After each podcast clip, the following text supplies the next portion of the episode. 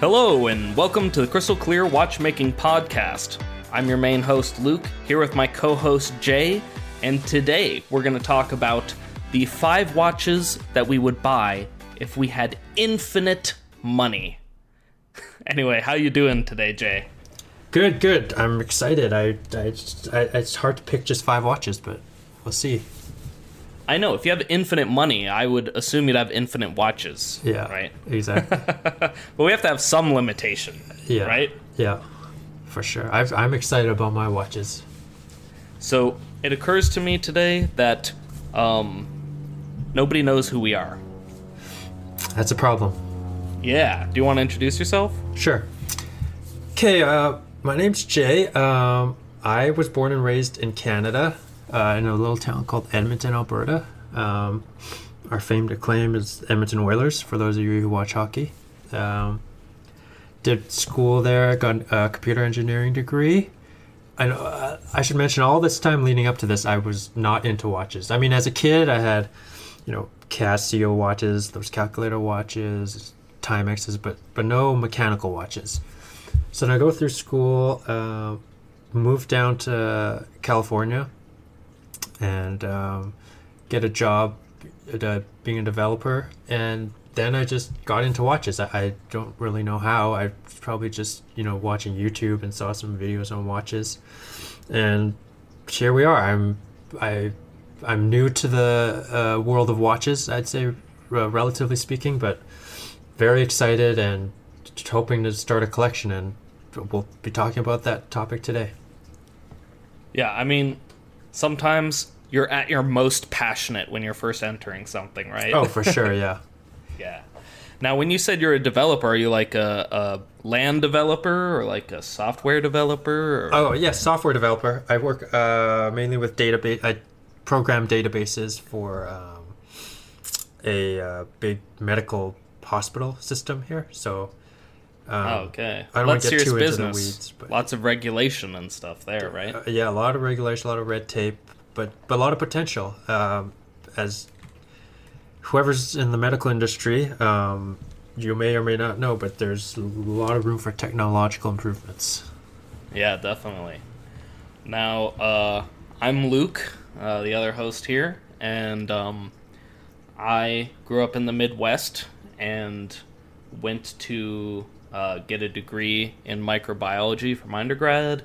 Then I thought beer was pretty cool, so I went to Scotland and got a, a master's in brewing and distilling. And then I came back to the US, and I still think that beer is cool, but I decided maybe not as a as a job for the rest of my life. So then I went and uh, I'm currently getting a medical degree, and we'll see how that goes. You know. Now, how do you feel about watch news, buddy? You want to do a little bit of watch news? Let's do it.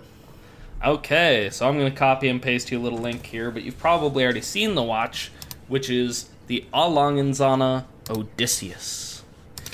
Now, A. Lange & is one of my favorite brands of all time, frankly. Um, they're a German brand, make wonderful, wonderful high-end horology pieces, and one of the themes of A. Lange & has been to never use steel. They always use precious metals. Did you know that, dude? Okay, but isn't steel uh, steel is actually becoming in high demand right now? Like like a stainless steel Rolex is like almost impossible to get. Exactly, exactly. But yeah, you're, So- but you're right. It's it's pretty common. Like fridges are made out of steel. Yeah. Um, so basically, A. Lange & Söhne is wanting to get in on this uh, steel watch craze, you know, Okay. and so they made this steel steel sports watch called the Odysseus. Now, I had some concerns about this when it was announced, and I have to say a lot of those concerns are not existent for me anymore. What? But why Um, were you concerned? What was your concern? My main concern is that what they're most well known for is their movements, Okay. which are just gorgeously made, hand engraved balance bridges, um, you know, Geneva stripes, uh, Right. just the highest end finishing possible on a movement. And so, for example, if they went like Rolex style and just covered the case back so you couldn't see, Yeah. That would just be that would just be not a Long Zana anymore. Right. You know what I'm saying? It would just be a travesty. That is And- annoying from Rolex of all watchmakers, actually. I now that you know. mention it. I know. I wish that Rolex had more open case backs. They have a few in their like Cellini line or whatever, but Yeah. in general you can't. Yeah. So they still have the open exhibition case back on this one. Really well decorated. Um, and it's a gorgeous watch from the back, which in my opinion is an absolute must from this brand. Right. Now, a lot of people were thinking that it would look like Royal Oki, um, you know, like a Vacheron Constantin overseas or something like that. And honestly, I have to give them a lot of credit. They did not do that at all. Um, and it looks a lot like a lot of other A. Lange & Söhne pieces. But where it kind of falls apart, in my opinion, is the bracelet Right. which just doesn't fit with the watch at all. Uh, it's just very strange. The bracelet. Well, okay. Let me Uh, ask you this: Are you, are in general, are you a fan of like Jubilee steel waster bracelets, or do you like NATO's? Do you like leather? Like, or does it depend on the watch? It, it really depends on the watch. Okay. So, so, so, so you're not like you just don't dislike steel bracelets in general. No, no, I'm not. Okay. I'm not just anti-bracelet Okay. zealotry over here or anything. Okay. Um, now, when you look at this guy, the the lugs look like A. Lange & Söhne lugs on the side, but then it's got kind of the bracelet widens back out to match the width of the bottom of the lug, so that it kind of looks like an integrated bracelet, even though it looks like you could take it off and replace it. Yeah. And it just looks very strange, especially because, like, the lug doesn't actually match the height of the links in the center. So they're kind of doing integrated, but also not integrated in the design. It's kind of strange. I think they're doing that on purpose, though. Like I, I, think, think, they are doing it on purpose. I just feel like it's a mistake. And I, I feel like they're trying to get into this steel watch hype. You Oh, know? for sure. Yeah. Yeah. and I feel like they should have done something slightly different. So, for example, like the the bezel on this watch is just like all A. Lange & Söhne pieces. Practically, it's very curved and uh, and elegant. Right. I think that they should have had it be a flat brushed plane of steel on the top. And you know, they're very well known for their nice blue screws which they use in their in their movements Right. uh, on jewels as well. And Yeah. so maybe some blue screws into a flat um flat brush steel top or something just to give it a little bit more of a sporty look. And then these lugs instead of curved tops if they had like flat angular I just feel like it would look a little bit more sporty, and this one kind of it's kind of not what it wants to be. It's it's in a weird mid place. Yeah, I, I I see where they're trying to go with this watch. Like you said, they, they want to get in on the steel. They're using that blue color because you know a lot of the really nice high end steel watches have that Have blue, blue face. dials, Exactly. It it matches the coolness of the steel. But personally, I'm a fan of the bezel. I like I, I, I like the way it's like kind of like angled there. Um, I'm a fan of that. But I, I think this is one of those kind of watches where, and I, I don't know if you've seen it in person, but you got to see it in person. I think. I think where I am with this watch is if you took off the bracelet and just wore it on leather or whatever, Yeah. it would look awesome. Okay. Totally awesome and it would have no confusion in its in its design. But when you add the bracelet, then it's kind of like Yeah. what's going on here? well, it, you know? I, I think it's they're trying to make it integrated, like you said, so that it's all part of the, like like the Nautilus or something like that. Yeah, exactly. Anyway, a bit of a strange one from A. Lange & Söhne. I feel like if they do an Odysseus 2 and work on this a little bit so that it's not in this strange mid place between sports watch and what they're used to, you know, high horology elegance. Yeah. I, I think that Odysseus 2, I have a lot of a lot of excitement for, but it'll be a while before that happens. So, so let me ask you this: I see the price is uh, 28 28,000 euros. Uh, yeah, yeah. Is that on their low end or high end of this brand? This brand goes into the stratosphere. So Okay. I would say This it's is- on the low end Okay. It's reasonably on the low end for this brand. Yeah. Okay. It's a nice watch. Yeah. Okay. So with that being said, let's move on to our main topic. Okay. Um, do you want to do you want to lead us off? Uh, sure. Okay. Well, let's let's let's let's clarify the topic. It's Okay. Yes. you have you, you have okay. You, I'll I'll let you do that. Oh, sure. Uh, so basically, it's five watches. Those five watches are your entire collection. We have infinite money to buy these watches with, and you can't switch them out in the future. Okay, and and and you and that's all you have the rest of your life for these five. Exactly. Now, the thing Okay. about this, though, is I want to say that all of these watches, almost all of them, are very, you know, unrealistic acquisitions. And, you know, I, it kind of Um, reminds maybe for you, maybe Right, for, but For me- but I mean, okay, for, me, I leaned yeah. into the infinite money thing. But Okay. but what I'd say is is um, even though it might be very like high end Instagrammy this topic, we're Yeah. definitely gonna return to Earth, you know, in future episodes. And Right. sometimes it's just fun to see what what uh, you know the far end looks like before you live in reality. Right. Well, the thing is, if if you have these five watches, you still got to live in reality. You still got to wear them.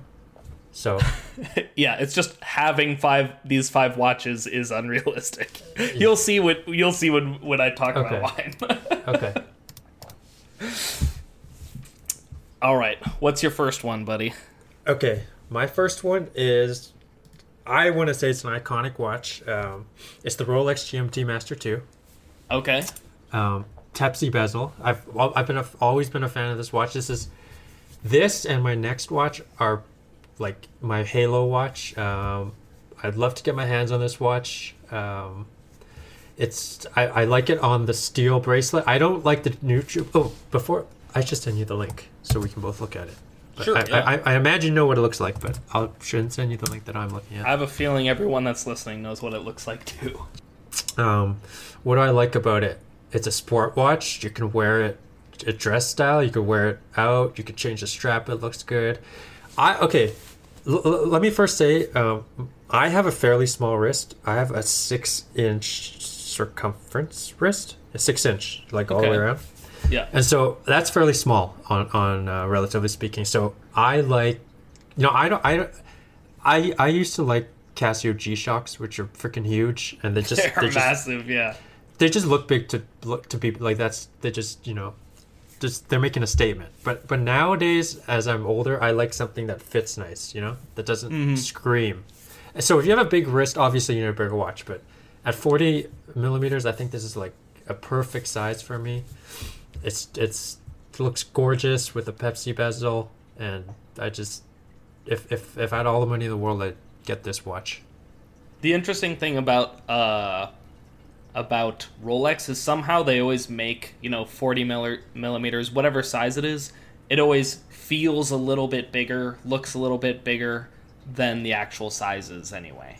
yeah yeah But yeah, I think just the extra GMT hand in there just adds that extra little touch. yeah It's nice.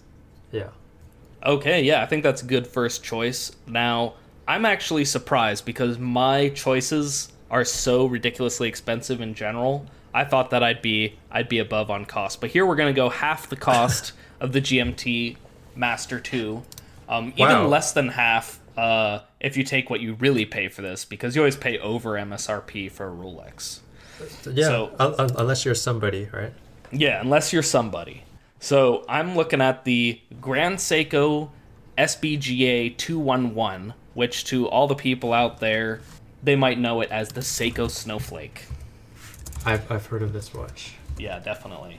So this watch has the most gorgeous dial of all time, practically. It's, I mean, the texturing is really amazing, and if you see one in real life or somebody is a particularly good photographer, it really will play with the light at any angle.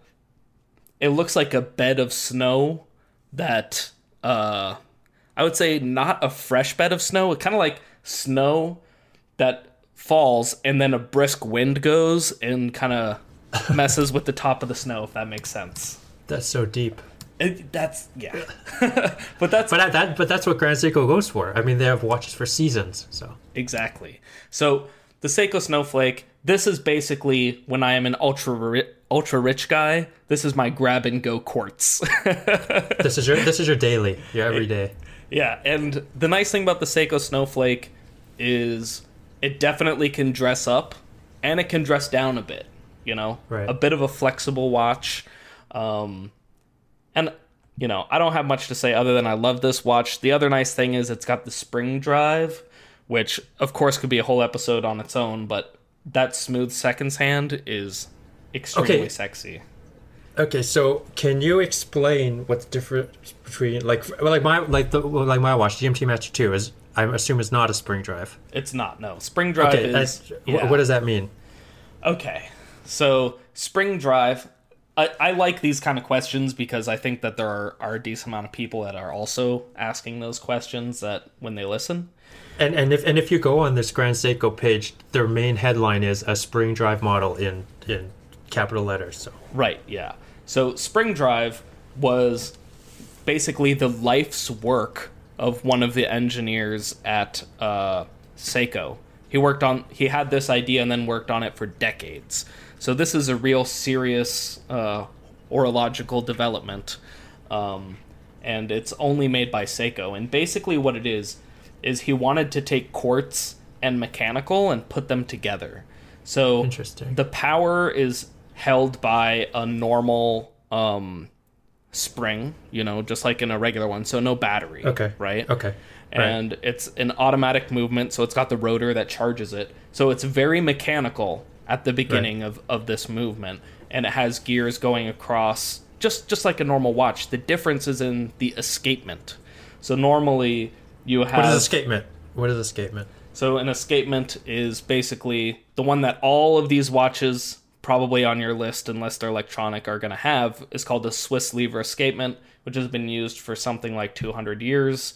Um, and we could do a whole episode on escapements, okay? But basically, Okay. you've got a balance wheel moving back and forth that is Okay. interacting with um, your your escape wheel, and in between is a pallet fork that's uh, touching the spokes of the wheel and uh, pausing it as it goes back and forth. So Okay. anyway, instead of that whole complicated system, the way that the spring drive works in a very simple way is is that you get very small charges going through a quartz crystal that it's stealing from I believe the mainspring, but I'm not a spring drive expert. So Okay. there's a very small amount of charge going through and then there's like a magnetized um, wheel that's controlling the speed that is braked with like an electromagnet or something like that. It's a little it's a, yeah. So so the power that's moving the hands is coming from a mechanical movement, but the thing that's deciding how fast that power exits is a little like self-contained, self-powered, no battery um, quartz uh, module. So so uh, what you end up with, as it says here, high, high, very high precision.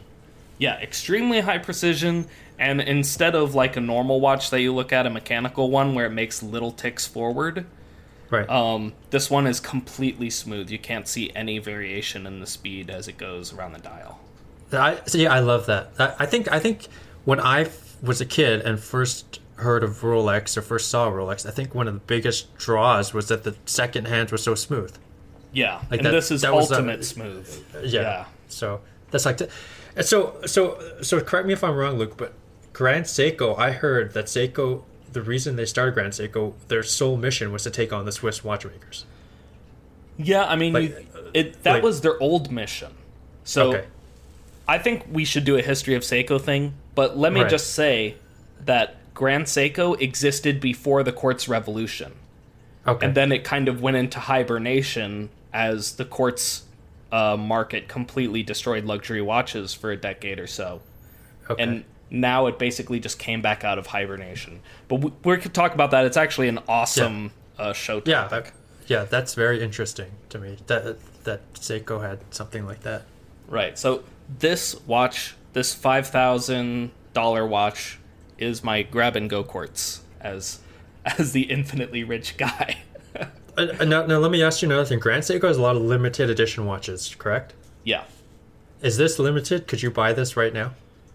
Um, I it, it's not limited to my knowledge, and there's a good amount of it on the secondary market. So if you wanted one, you could buy one right now. It's not a Okay. problem like it could be with, with Rolex or anything like that. Because, cause, yeah, like the Rolex GMT, it's like you you can't you can't buy a new one at retail, like you said. Yeah.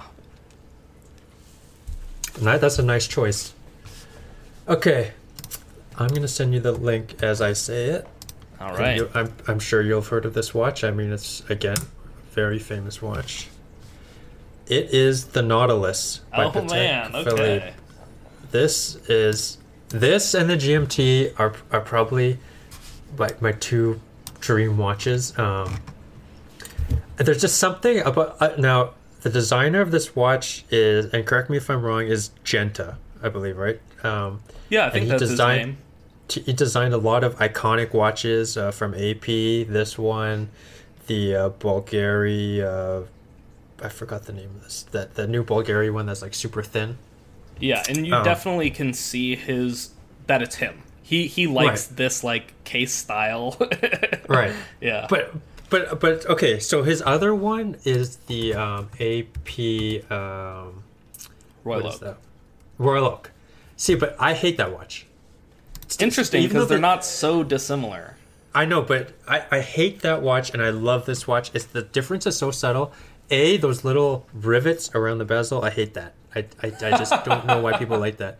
I think that's one of the. I mean, personally, I think that's one of the dumbest things. Th- I this think is it's like supposed to look like like a port in like uh in the side of a ship. You know, I know, like a th- porthole and- thing. yeah, but so is this. But this doesn't have the rivet things. yeah. So, so like that Odysseus watch you sent, this is like that blue color, which is just I think iconic. This, this, this watch is I believe a thirty thousand dollar retail watch. You, Mm-hmm. you cannot get this.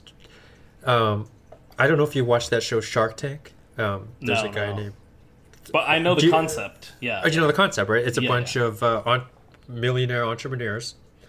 Um, you know, anyways, there's a guy on there named Kevin O'Leary. He's a big watch collector guy. Um, Mm-hmm. He he waited ten years for this watch, even being a millionaire TV Really? star guy. Yeah, he Wow, waited that's over, shocking. over ten years.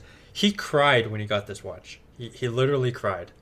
wow. Um, this this he he uh, I I've seen interviews of him where he said he, he when he has this watch and he goes traveling, he gets cash offers for for for double retail every time he flies on a plane and people see it. it's it's it's that noticeable this watch. Now he probably flies first class, which is part of that. Probably yeah. now now this watch uh, again. My wrist is not that big, and this is the perfect size. It's very thin. I've not seen this watch in person, but I hear that it wears very small, and it's like it's almost as if it's like nothing. Like it doesn't feel like a thirty thousand dollar watch because it's so small and compact and light. Mm-hmm. Again, stainless steel. It's it's one of the most beautiful watches I've seen. Just the date complication, and that's it. Um, again, it has the crown guards, which I like. Integrated bracelet. Um, it's. I think most people wear this with the integrated. I don't even know. If, I don't even know if you can change the bracelet on this. That's why it's called an integrated bracelet. No, you can't change it. Yeah, I mean it's it's. Oh, I think one of the most beautiful watches I've ever seen. Um, it, but but everyone wants it now. Yeah. Uh, So I- I've, I've got heard. a question for you and a piece of trivia. Okay. So the question for you is: Are you gonna wear the uh, the cufflinks? No, no, I think that's stupid. I think that's a I think that's a money grab when you sell when you have accessories on the same page as the as the yeah, watch. the I- I cufflinks. think that's stupid. I, think they look silly. yeah. I'm sure they're nice cufflinks, but uh, but you want the watch, right? Like, I, do you wear Rolex cufflinks? Are there even Rolex cufflinks? I I have no idea. I have no So. idea. Now, But here's your piece of trivia. So the Royal Oak, you know those screws that you don't like? yeah, They're non-functional. They can't be screwed in or out. surprise, surprise. yeah, because they're they're hexagonal heads in there, Right. so there's no way to actually turn them. But, And there's but that is also an iconic watch, right? it is definitely. Yeah. So let me ask you: Are you a fan of the? Are, are you a? Are you a fan of this watch?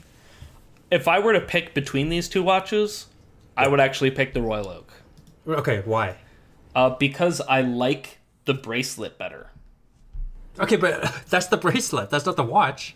Well, they're mean, I integrated, mean the- so you have to take it into account. You can't remove them.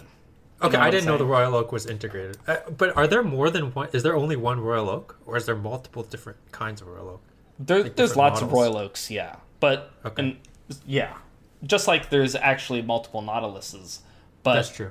the bracelets on them are pretty much all the same, and these like curved uh, center links on the on the Nautilus bracelet that are polished.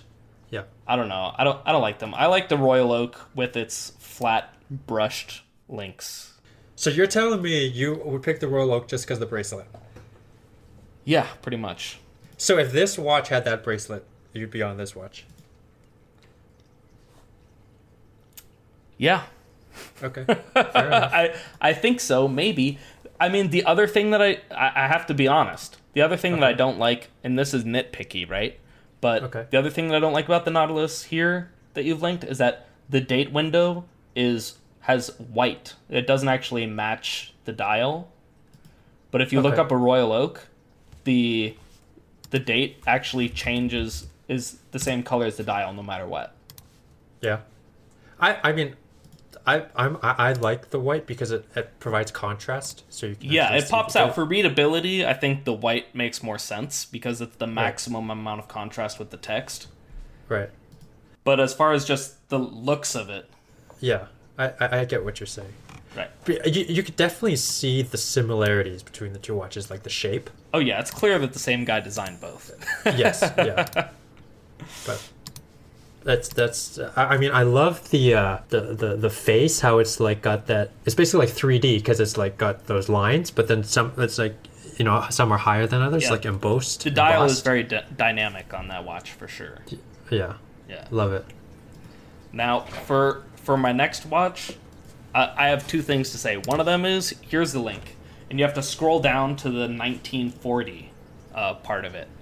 So here's here's the deal. Um, we're actually going to be posting all these links so that you could see exactly what we see.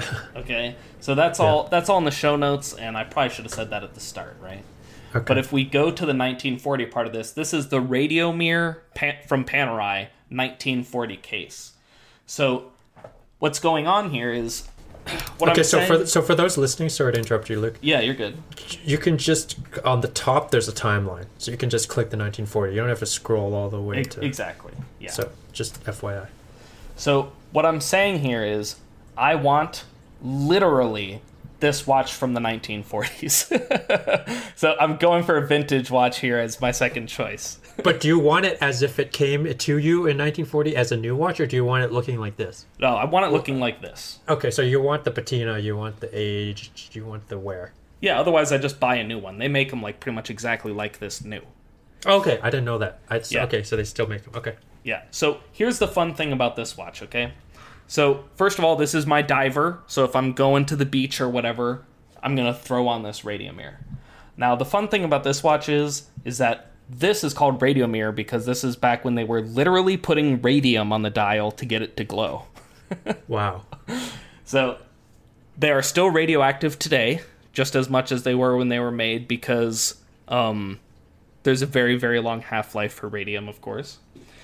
And I just think That- this that- looks. What? Now, does that expose you to radiation? Yes. Okay, that's not good, right?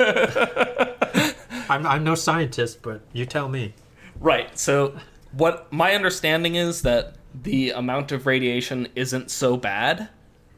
Like, yes, radiation, but not all radiation is bad. So, like, Okay. as you go out, I don't, I don't, I don't want to tell you things to quote, but it's something like, if you're just like outside or just living a normal life, there's enough radiation just coming from the sky, like from the cosmos or whatever, That's true. That you're gonna get like two X-rays per year or something like Yeah. that. You know what I'm saying? Yeah, and I heard if you go on an airplane, you're you're exposing yourself Exactly. to radiation too. So Yeah, you're getting like multiple X-rays or something Yeah. if you go on an, on, on an airplane. So what I'm saying is, is if this Radiomir gives me one more X-ray per year, is that so bad? You're cool with it. Hey, yeah. hey, it adds up though. You have a phone. Uh, that gives you radiation. You have Wi-Fi everywhere. That's radiation. Right, but that's electric. That's that's not. Well, you know, the jury's out on whether or not that kind of radiation is actually dangerous. Okay, I know that, that that's off topic, but I'm I guarantee you, or not guarantee, but I'm pretty sure in like 10, 20 years they're gonna find out it is bad for you. yeah, I mean, I wouldn't be surprised. I wouldn't be surprised. Yeah. But with this watch, we know it. This is a Yeah. dangerous watch. now, the interesting thing about this watch is that even though all the radium is still just as powerful as when it was put on, these watches don't glow now. And the reason why is because they mixed the radium loom. The other part of the loom was some like cubic zinc crystal, whatever. I don't know exactly. But basically, the radiation would break down those crystals and cause them to glow. Oh, So- interesting. So all of these watches with radium, which are also very hard to get across country borders Yeah. because they have like radiation checkers and all the ports of entries and stuff, so you can't just ship around bombs, you know? Yeah.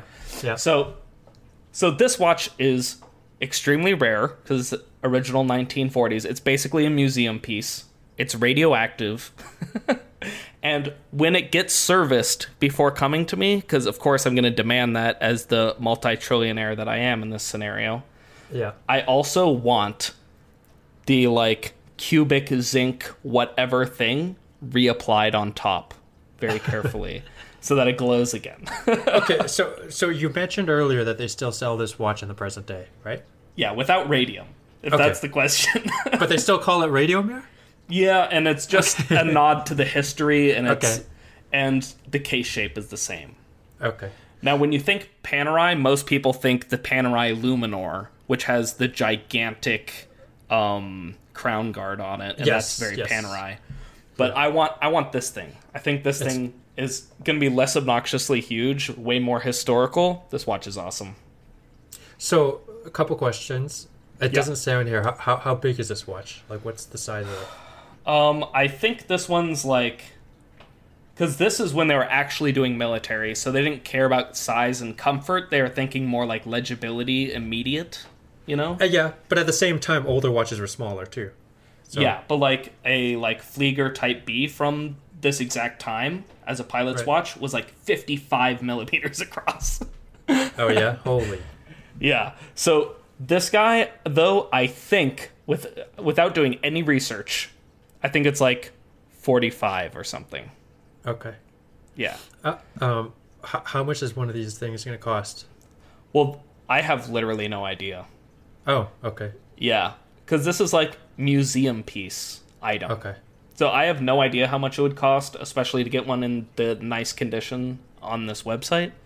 Um, So so so this is the f- this this is the first watch of the watches we've been going through that I've never even seen or heard of before. I want to ask you, Luke, how did you find out about this watch? I don't know. I'm just. Okay. I mean, I already knew about it when we were thinking about making our lists. Um, Right. Okay. I just Yeah. I just thought I just thought if there was some story behind why you picked this watch. It's just because it's like the most awesome vintage diver I can think of. Okay. and I wanted my list to include a diver for sure. That's nice. All right, so what's what's your third watch, buddy? Okay. So my third watch is the Bulgari Octo Finissimo watch. Um, here's the link. nice. I'm not sure if you've seen this one before, Luke. Um, it is. I don't even know. Is is this is this is this brand Italian? I I just I just like the watch. I never really dug deep into the brand. I, I mean, I think it's Italian. I mean, it's called Bulgari, which ends in an I, and then this thing is called the Octo Finissimo, which sounds pretty Italian. Yeah. I, So- I'm, I'm, I, I, I do think that they are Italian. But So- nobody quote so- me, all right? Okay. I'm actually not a huge brand guy, but uh, I do know Okay. brands pretty well. So this watch is again, I it it a piece of trivia that I heard was that it was also uh, designed by Genta.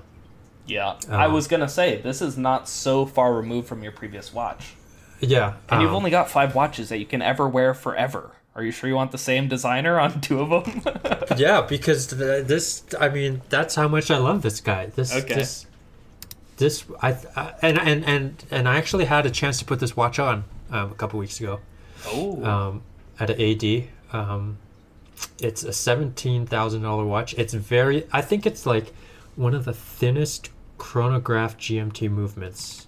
I think that's what its claim to fame is. Um, it's not. It's not stainless. It's titanium. So that's Mm-hmm. it's that's light. nice. It's light Very light. thin. Yeah. Yeah, it's almost like uh, you you can kind of you can see the picture. The bracelet is almost like the witch uh, width, not witch width of the face itself. It's almost like wearing just a bracelet, not even a watch. Yeah, Like, it's, it's it's, a wide integrated bracelet. Yeah. So Yeah. You, you, have It's to like- love the bracelet because it's not going anywhere either.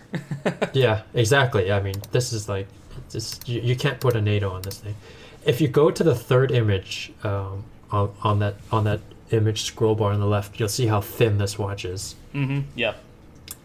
it's it's it's almost as thin as the strap. Um, it's it's and this is actually not hard to buy a watch. I was at the AD and he had it for sale, so it's out there. It's I think it's a gorgeous watch. It's different than anything else I've seen. It it doesn't look like your traditional watch. It's it's it's almost to me it almost looks like a Gotham style kind of look on it. It's like very sullen um, Art Deco. Yeah, you know what of. it reminds me of? It Hmm. it reminds me of like retro futuristic.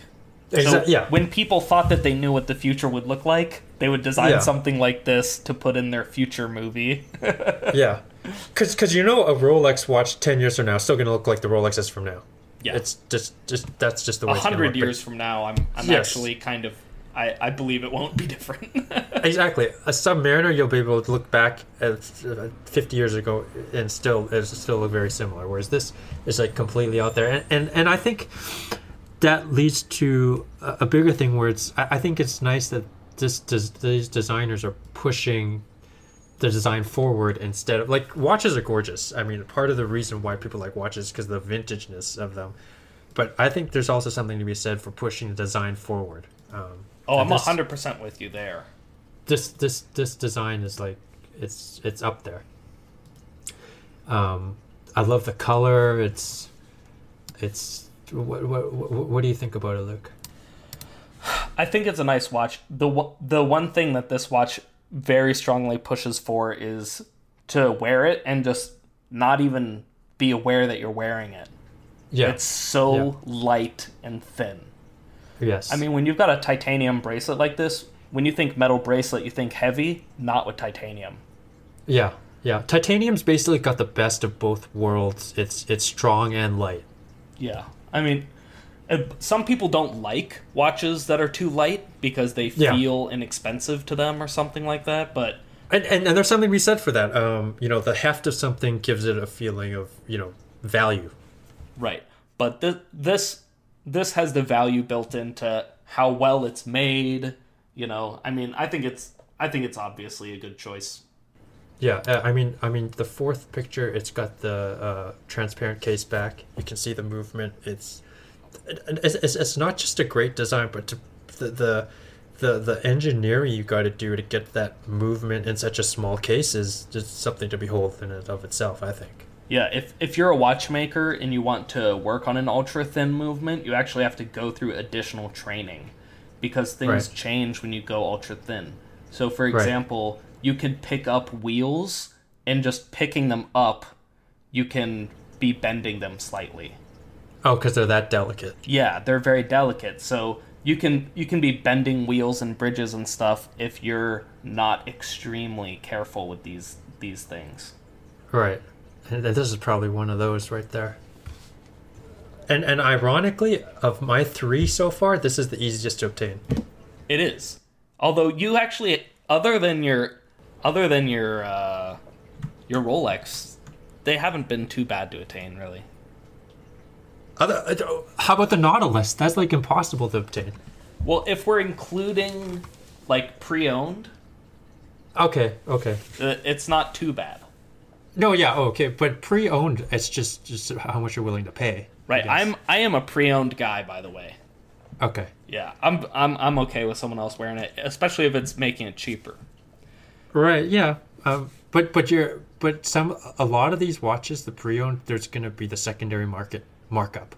Yeah, because it's not really pre-owned; they're just buying it and reselling it immediately. Exactly. Yeah.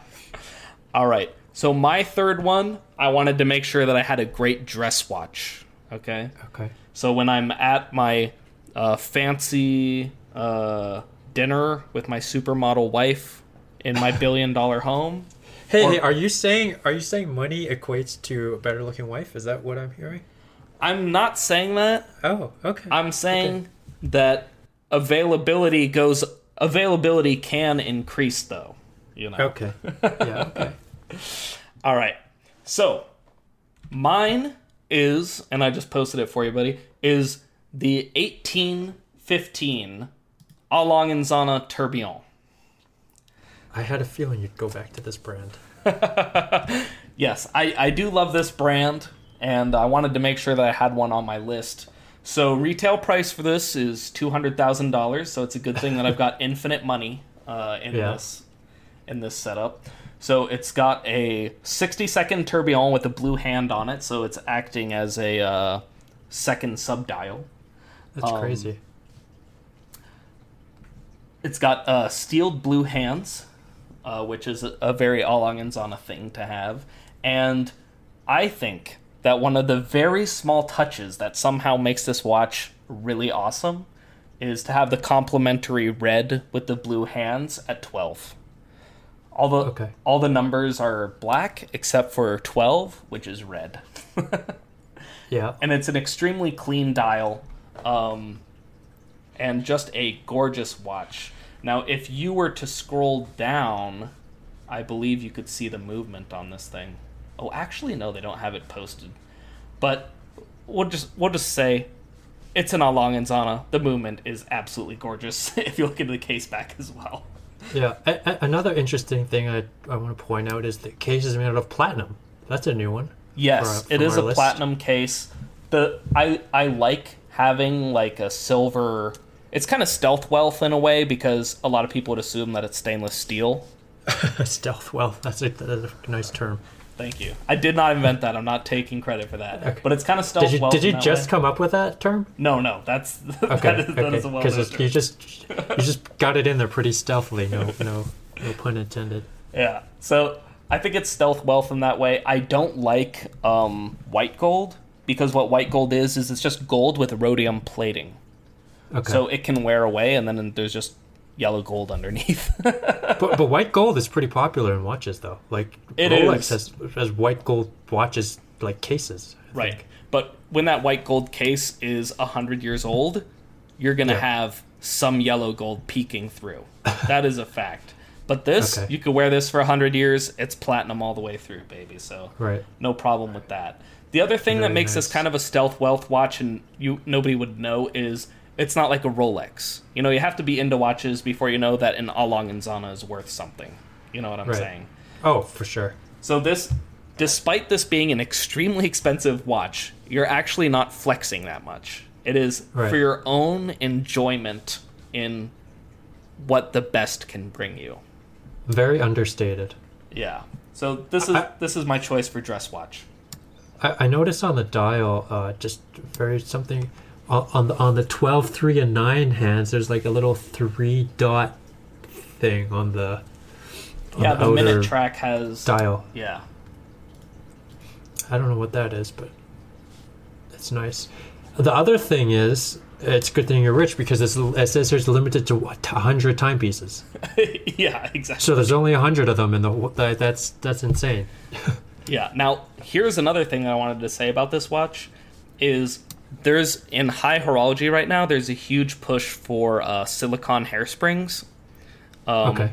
And the reason for this is because they're very silicon hairspring and silicon escape wheel and silicon um, pallet fork are, are often changed, and the reason why is because they don't need any lubrication. Okay. So they just basically run forever, hypothetically, without wear. Now, Huh. This one you'll notice if you zoom in is that the hairspring is actually traditional. It's not silicon, and the Oh. escape wheel is not silicon. And So when you say traditional, what material is that? it's actually like some fancy alloy because hairsprings are still very like fancy because they have to make a special alloy so that it doesn't uh, change its length with temperature very much so you don't get crazy timing changes Okay. so traditional still is is sort of high tech in a way um, Okay. but uh, this does have a traditional escapement with no uh, fancy materials and i actually like that more because let's say you're in the future and you know watches have fallen back out of style or something right Yeah. and so nobody's making silicon hairsprings in this Yeah, it's like- far flung future right Right. Right. um this is something yeah this is something that can be serviced in the future with traditional watchmaking techniques which are very well known and so that. i feel like that gives it some longevity in a way I mean, yeah. I mean, I wouldn't have even thought of that. I mean, for two hundred thousand dollars, I don't know who would be thinking of that, but that's a good. that's a good. Uh, the other thing about these hairsprings is that the silicon ones if you're a watchmaker and you're getting way into it you can actually like mold the hairspring by grabbing it very gently with your tweezers and Yeah. taking kinks in and out of the hairspring to make the timing better whatever that's Okay. that's more than i do personally hairspring is very delicate and i haven't gotten to master it yet but point is is you can do that with these hairsprings with the silicon hairsprings if you start pulling on them they just shatter okay. so, I don't know. Basically, I like the tradition that this tourbillon has as compared to a lot of tourbillons that are on the market today. You, you know, I yeah. You know what's interesting? Speaking of the tourbillon, if you look at that picture of the dial, this is an OCD thing, but y- y- you know that that there's two screws by the eight and the four, uh, Yeah, yeah, um, but they're not aligned. They're yeah. I see that now that you're look- that you're that you're looking at it there. That is That's so- very strange.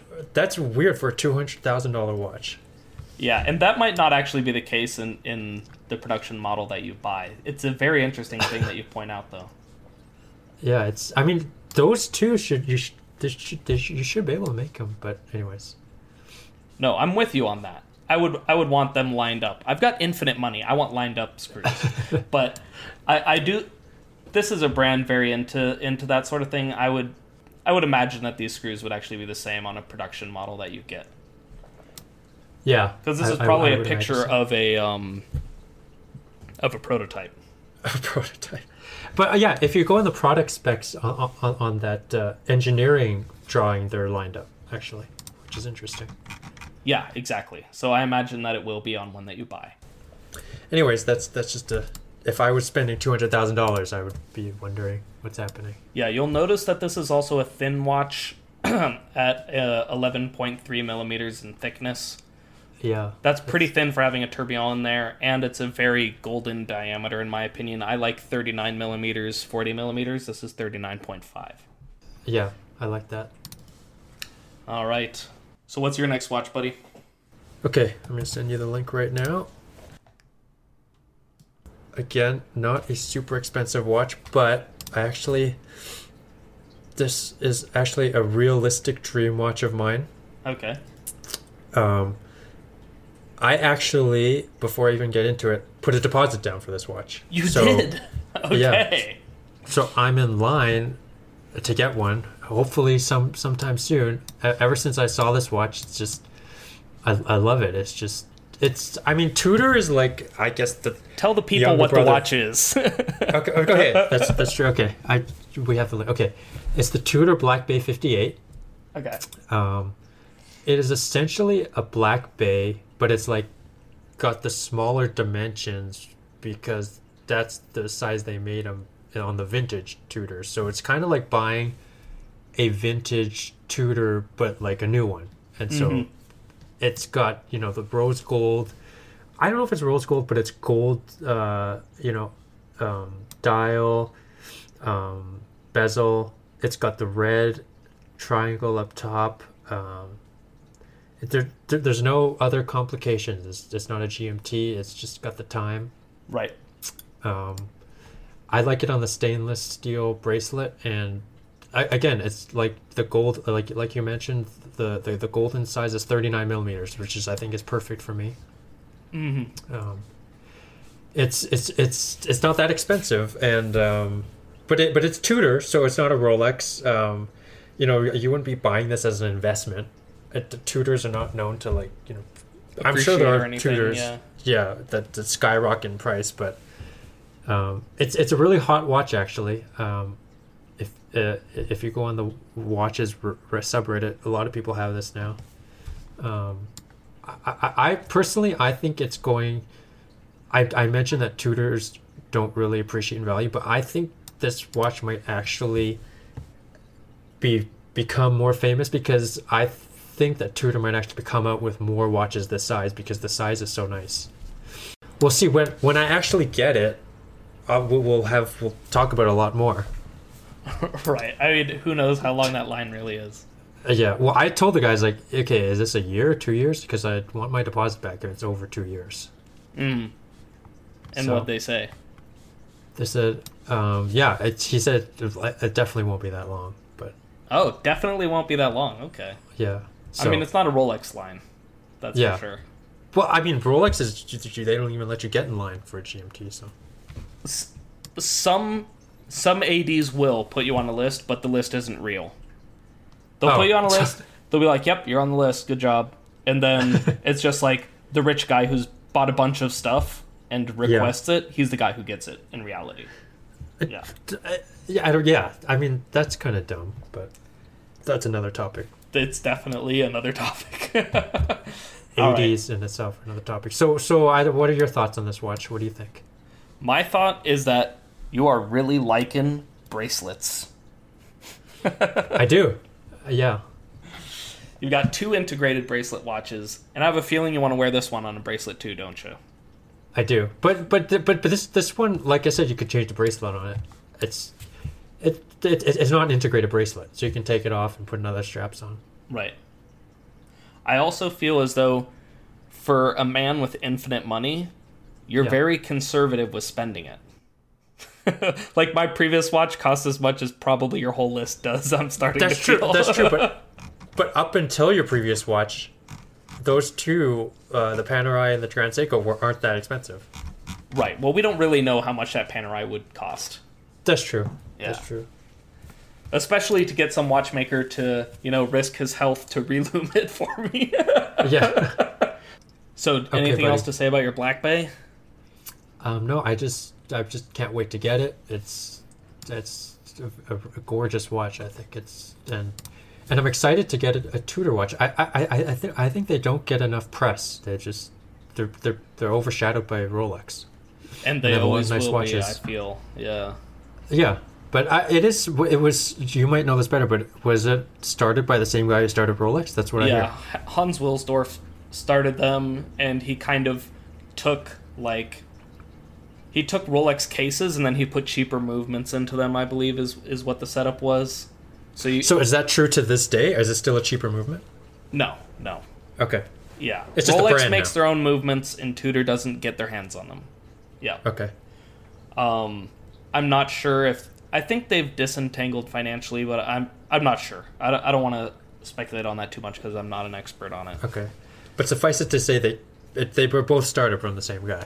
Definitely, that's what It's like the it was like the value Rolex, I guess. Yeah, exactly. That's what he was trying to do there. He was trying to soak up some of the lower part of the market without Right. taking away the high end um, feel of the Rolex name. So he didn't want to go too too low with the Rolex and cost. Exactly, because yeah, you don't want to you, you don't want to diminish the Rolex name by coming out with a cheaper. Um, A cheaper product. watch. Yeah. yeah. But Yeah. I mean, he was very ahead of his time thinking about that kind of thing. I feel. Right. Yeah. Oh yeah, for sure. All right. So my next watch has already been uh, posted to you. So- I see it. This is a Breitling Navitimer 1952 um, with the Valjoux 72 movement in there. Um, and so we're talking original, Now, when the Breitling Navitimer first came out, there was a short run of watches before it was fully released. This is part of that short run. Once it was fully released, it was called the uh, 806 was the model number for it. Um, Okay. and this one is before the 806. So this is basically the first Navitimer, and I wanted to put a pilot's watch on here um, so that I could while while I'm on my private jet going from you know business meeting to business meeting, I can be properly uh, themed, right? Right. So. That so makes sense. I know, yeah. I'm, I'm, I'm, I'm imagining my insanely wealthy lifestyle while making this list. With, uh, with your supermodel wife, right? Exactly. So now I'm not sure what what watch she's wearing. Maybe that's a that's a topic for another day. so so this watch is a Navitimer. I mean, for people who don't know what it looks like, just look at it. It's crazy. So basically, pilots wanted to have a watch where it could do pilot related calculations as they were flying. And so it's got a slide rule uh, bezel, so you rotate it to do calculations. And I don't think anyone that wears these watches has any idea how to actually use the bezel to do math. Yeah. I mean, besides the pilots at the time. right. Like my father growing up used slide rules in, in school. Oh wow. So Okay. hypothetically, maybe he could figure out how this watch works. And when you buy one, there's a, an actual manual that will teach you how to do all the calculations that it's capable of. So it's got Right. a hella thick manual for a watch. But this this one I like just because it's very historical. I feel like your other pilot's watch. I mean, there's a lot of historical pilot pilot's watches I could have used. I could have also picked the uh, the Flieger Type B uh, from Germany, but that thing is 55 millimeters across, as I was saying. Um, also radioactive for the original Right. ones. Uh, you, you have a thing for radioactive watches. Right, but I didn't want two radioactive watches on the list, and I, those would also be two watches that were from the Axis Powers, which I feel is just Right. An overrepresentation in, my list of watches. And, and, and that's just too much radiation for for one list. Yeah, I want one. I want one X-ray per year, not two. Right. You know what I'm saying? Yeah. So I feel like this is a pretty darn awesome pilot's watch. Um, of course, I felt like I should go vintage with this, and my reasoning is is that the Navitimer has had a lot of different versions come out over time, and so they've strayed back and forth a lot. Whereas, like, if you buy a Rolex sub today and a Rolex sub, you compare it to a vintage one, the dimensions might be a little bit different, but there's no question what's going on there. Whereas the Yeah. Navitimer, it's come in different colors. It's had indices, it's had numerals, it's had, you know, they've really Right. done a lot of different dials over time. So I kind of wanted something that really felt like the original. And what better way to do that with infinite money than to just literally buy the original? Yeah. yeah. You know what I like about this watch, and and this this might sound kind of weird, is that on the on the on the face it doesn't even has say bright Breitling on it. Like it's like No, it doesn't. You know, because usually the Breitlings, the present day ones, is it gets a huge like line that says Breitling, like it's like big, but Yeah, it just says it's- Navitimer. Yeah, I like that. And I believe that's because this is before the 806. I don't I don't want to Okay. be quoted on that once again because I'm not a huge expert, but later Navitimers pretty quickly had the Breitling name on them. Okay. Whereas this one just had the logo. I think Rolex could get away with that, just put in the crown like this. Oh, for sure. Yeah. but they always Yeah. have the name as well. But uh, it's it's it's is Breitling Swiss? It's just a Swiss made, so I'm assuming it is. Yes, yes, Breitling is Swiss. Okay. Yeah. What what on one of the pictures they have the case back removed and it says Breitling on the movement. Yeah. So Yeah, we don't get to look in the back of the movement on this one. That's that's the downside. uh, yeah. That's what I my mean, I- Lange & Söhne is for, though. I, I guess when you're flying a plane, you don't have time to, to take off your watch and look at the back of it. Exactly. Also, you've got so much slide ruling to do on the front. yeah, you're you're you're doing. You got plenty to look so- at. So, so do you have any idea of the cost of this, or This is another one that's really hard to cuz vintage, you know, things can get swingy. It's Yeah. not there's no MSRP. It's more like Right. what are you willing to pay for this right now? yeah? I mean, this is something. I mean, any kind of vintage watch you could find at a garage sale. Exactly. are, like, or you could find it at some like high estate uh like Yeah, auction house, you know, Yeah. at the same Yeah. time. So yeah, it's it's hard for me to know exactly what this would cost, but let's say not cheap. yeah, yeah. I mean, e- even the picture of the one they got, it's it's pretty worn. Yeah, I mean it's not it's been around for 70 years, so it's got a little bit of time on it. Yeah, it's a very nice watch. So you've only got one left. Now, if this is Yeah, and I- also an integrated bracelet made by the same designer, you know, we're gonna have Yeah. words. Uh, no, th th I, I I definitely don't think you're gonna see this one coming. okay, Ready? I'm ready. Okay, now this this watch is a very obscure watch that not many people have heard of. Oh my god. Okay, it's let me just say it's the Apple Watch, but and I know it. Okay, a it's obviously not um, a mechanical watch. It's you know, but it's it's it's the best selling watch there is, and also because this list, you have to live with these five watches, and and I and with myself being an Apple Watch owner, and having an iPhone, I, I think it's it's a must that you have this watch in your lineup. I mean, Wait, isn't that a watch collector- downside? Sorry. Isn't that a downside? Because like this thing will become obsolete 20 years from now. Probably won't even connect to your iPhone 20 years from now. Uh, yeah, well, uh, yeah, that's true. But I mean, in the present day, th- this is.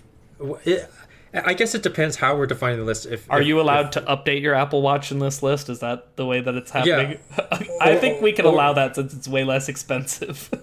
or, or or if this list is like we're getting all these watches at once ten years from now, then I would just get whatever the most updated Apple Watch is. right. I think that's fair. You could buy Apple Watches for the rest of your life to stay up to date and not Yeah. be the cost of some of my choices.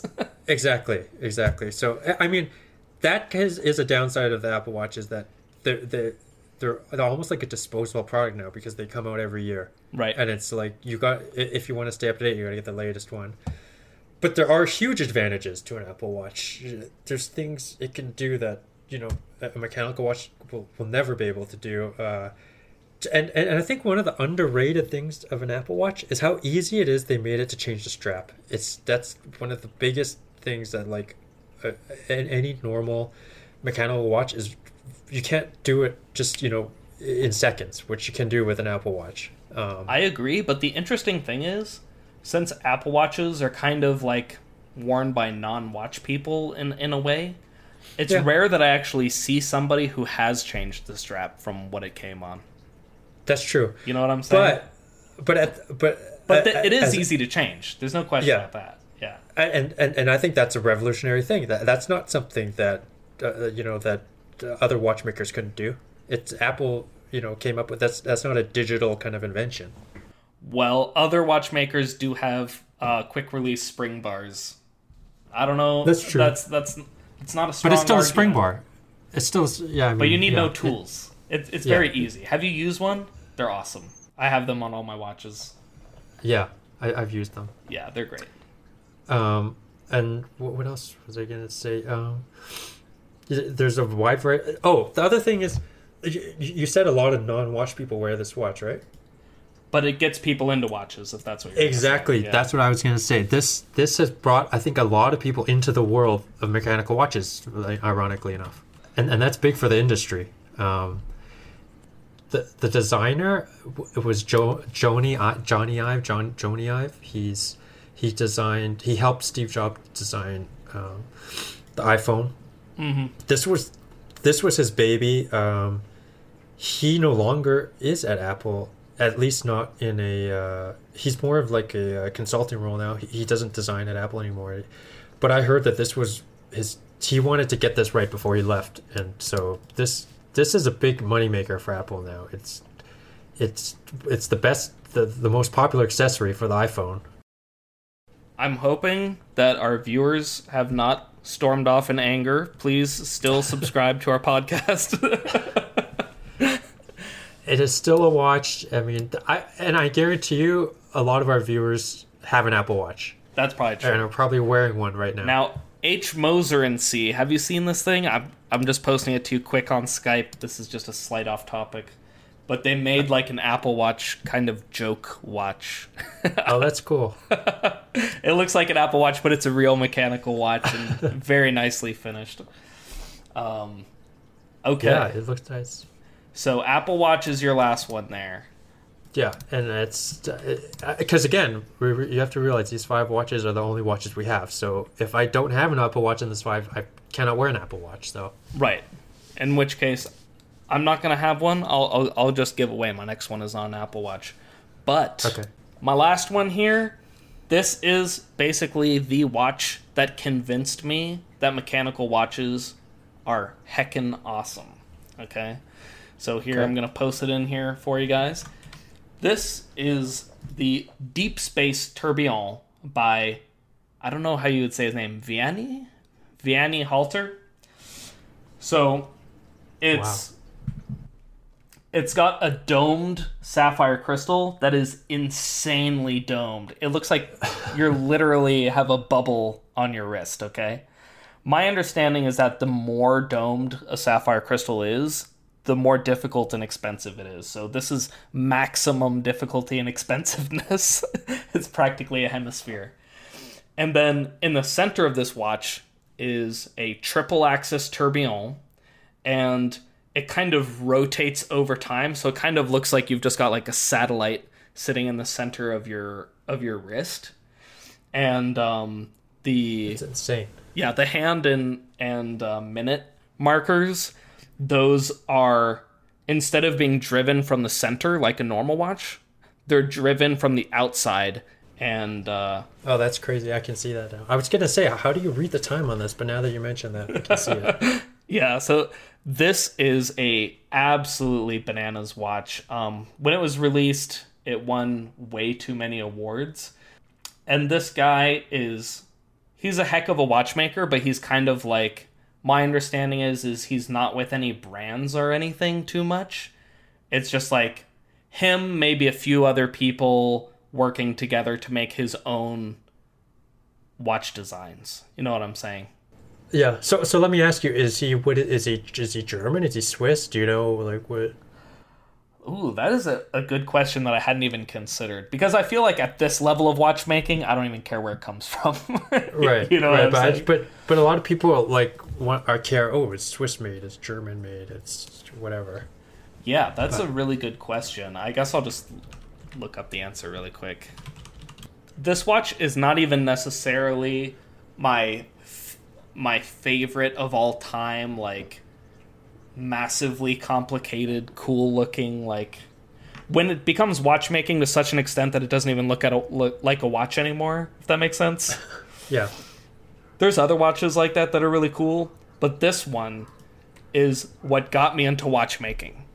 Where I Okay, saw it yeah, and I was like, this is so cool. I want to take apart watches now. So so it has significance for you. yeah, exactly. So so let me ask you: In your rich, And this is also $200,000 for people who want to know the prices. yeah, okay, that's crazy. in in what situation would you wear this watch? Uh, I, I I feel like I would just pull it out randomly and just wear it. Just to show people. just to look Yeah. at it myself, honestly. so this guy graduated from the watchmaking school of Paris in 1981. Okay. So I guess I'd call him a French watchmaker. It's, uh, not not to take away anything from the watch because it's it's an exquisite watch, but you can tell this guy is a small time watchmaker because this website it's on, and this is this is official website because yes, it's. I, I agree. I mean, th- this is like a like the the picture is not even like that high res for a two hundred thousand dollar watch, and it's like he's got a picture here of what looks like a comic illustration with like the turn into them as spaceships flying away from no, Earth. I mean, this is insane. I, I'm 100% with you. It's so silly. But It's like what I will do is I will post in the show notes and I'll give it to you after this after this, but uh, a YouTube video um, Okay. of this watch in action, and it is Okay. absolutely insane. I'll make sure that everyone has access to that. Yeah, I'm sure that's that's a big selling point of this watch because there's all static pictures in here. But yeah, it, the tourbillon is just front and center on this thing. Yeah. But again, no no no see-through case back, no transparent case back. No, uh, because all but, the but I guess it watchmaking wouldn't is really on the front sense on this practically. watch. Yeah, Yeah, but the crown isn't. It's got like little thing. I don't even know what those are. R- r- they're not rivets really, but they they're like little. like cogs. Like It little looks. It kind of looks like a potato that's growing stuff out Yeah. of the. For, for Very those who, who haven't looked it up, I literally cannot explain what this crown looks like. Oh, oh, you know what it looks like? Um, what's that guy that is always mentioned in in like brain anatomy type classes, psychiatry classes? Um, that had a like a railroad spike through his head. Oh, I don't know. Phineas Gage, that's his name. This looks like Phineas Gage times ten. He's just got a bunch of railroad spikes through this. yeah, uh, it, it, through but this but I mean the grip on that thing must be phenomenal. You're not gonna accidentally let go of it. yeah. But you know what else is funny? Uh, Now that we're on this, now that I'm looking at this, I mean that that leather strap just does not seem like it's like a, a leather strap for two hundred dollar, thousand dollar watch. It's just it just looks like any strap you could buy. Yeah, I mean, I guess I don't know how crazy you can get with leather. Right. I mean, it could. I think maybe what you want instead is like an alligator leather strap, maybe. Yeah. Yeah. But I mean the strap is not the main focus of this watch. Oh hell no. yeah, to it. For anyone listening, this watch is insane. You have to look it up. The Deep Space Tourbillon. it's a hell of a watch. I, th- I think I think we had a nice mix of stuff. I think like like we had said, my stuff is more mainstream. A lot of steel bracelets. Yours is a lot more out there, Definitely. vintagey. Uh, Some would say radioactive. Um, yeah. Literally harmful to your health watches. so hot, it's radioactive. yeah. But yeah, I'm glad we didn't overlap. That that's a good thing. Yeah, we, we had talked before the the show started, and you were concerned about that. And I looked at my list and was like, "Nope." you know which watch of yours stands out from the rest of them is the Grand Seiko. yeah, Because that's the one that I would like that I would gravitate to on your list. yeah. I, I feel I felt like I needed to have a grab and go quartz, even as a excessively wealthy man. Right. Because quartz just screams wealth.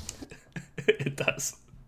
Although this is custom grown quartz yeah, in the. Seiko Yeah, yeah. whatever factory. On the Seiko farm. exactly, the Seiko quartz farm. They're, they're literally, there's got to be something like that because they grow it all in house, right? Yeah, they do. And for these Grand Seikos, they also like put electricity through the quartz crystal for something like a year to make sure that it doesn't change its vibration uh, due to like stress or age or whatever. That's that's like that's Q and A right there. Exactly. Yeah. So they're they're pretty nice quartz crystals, let's say. Not your average quartz crystals. So is there anything you'd like to say before we start wrapping up? Uh, no. Uh, uh, let me uh, let me ask you this: Which of my list were you surprised at? Were you liked? Were that that that was that that you disliked? Well, you Besides the Apple Watch, because I know. Well, you know, the thing is, is our listeners don't know us yet, but I, I know you a little bit now. So when I saw Right. it, it, it made me groan a little bit, but also I wasn't too surprised. Okay. I feel like I'm Yeah. starting to know Jay. Um, I guess, man, we had also had a private conversation where you had talked about the GMT Master, so that did not shock me at all that it was on there. okay. I yeah. guess I was surprised that you picked the Patek Philippe Nautilus, which is a totally cool choice, but then an also kind of similar Octo Finissimo. That's what really Yeah. stood out to me. Okay. But I, I think these lists tell us a lot about, like, as a watch guide, the what you wear tells a lot about you. I think that's one of the big drawing points of watches. Yeah. So, what does your list tell tell people about you? about me, um, Or should we interpret each other's lists? yeah, I think that's that's the okay. F- f- like you said, and, and I didn't even notice until you told me uh, the steel bracelets. I gravitate towards that, which is true. You you gravitate. I, obviously, you're leaning a lot more to the vintage side than I do. I don't have a single vintage watch. right, that's a fact. The the, the Black Bay fifty eight nods to the vintage look, but it's a modern watch. So Yeah, but- you have a you have a, a touch of vintage in your list Yes. for sure. Yeah, but but but you uh, heavily lean into vintage, which is good. I mean, vintage is a huge part of watches. I mean, you go in any kind of watch form. There, there's a vintage. There's vintage. Like it's it's you know not everything is buying from an AD brand new. Right. Yeah. The other thing um, with your list is is there's nothing there's nothing crazy on it. That's like Yeah. oh like nobody's ever heard of that thing before Yeah. type type watch. where's yours? Where's yours? I bet you have many viewers have not heard of the deep space. the Deep Space Tourbillon, yeah, that's a crazy watch. Yeah. Like the, the the closest deep space they've heard is probably Deep Star Trek Deep Space Nine. That's where that's the only deep space I know. All right. And I guess the other thing, now that I'm looking at my own list, is I feel like some of these watches they they're not just watches for for like especially with the last one, it's a watch that's about watchmaking.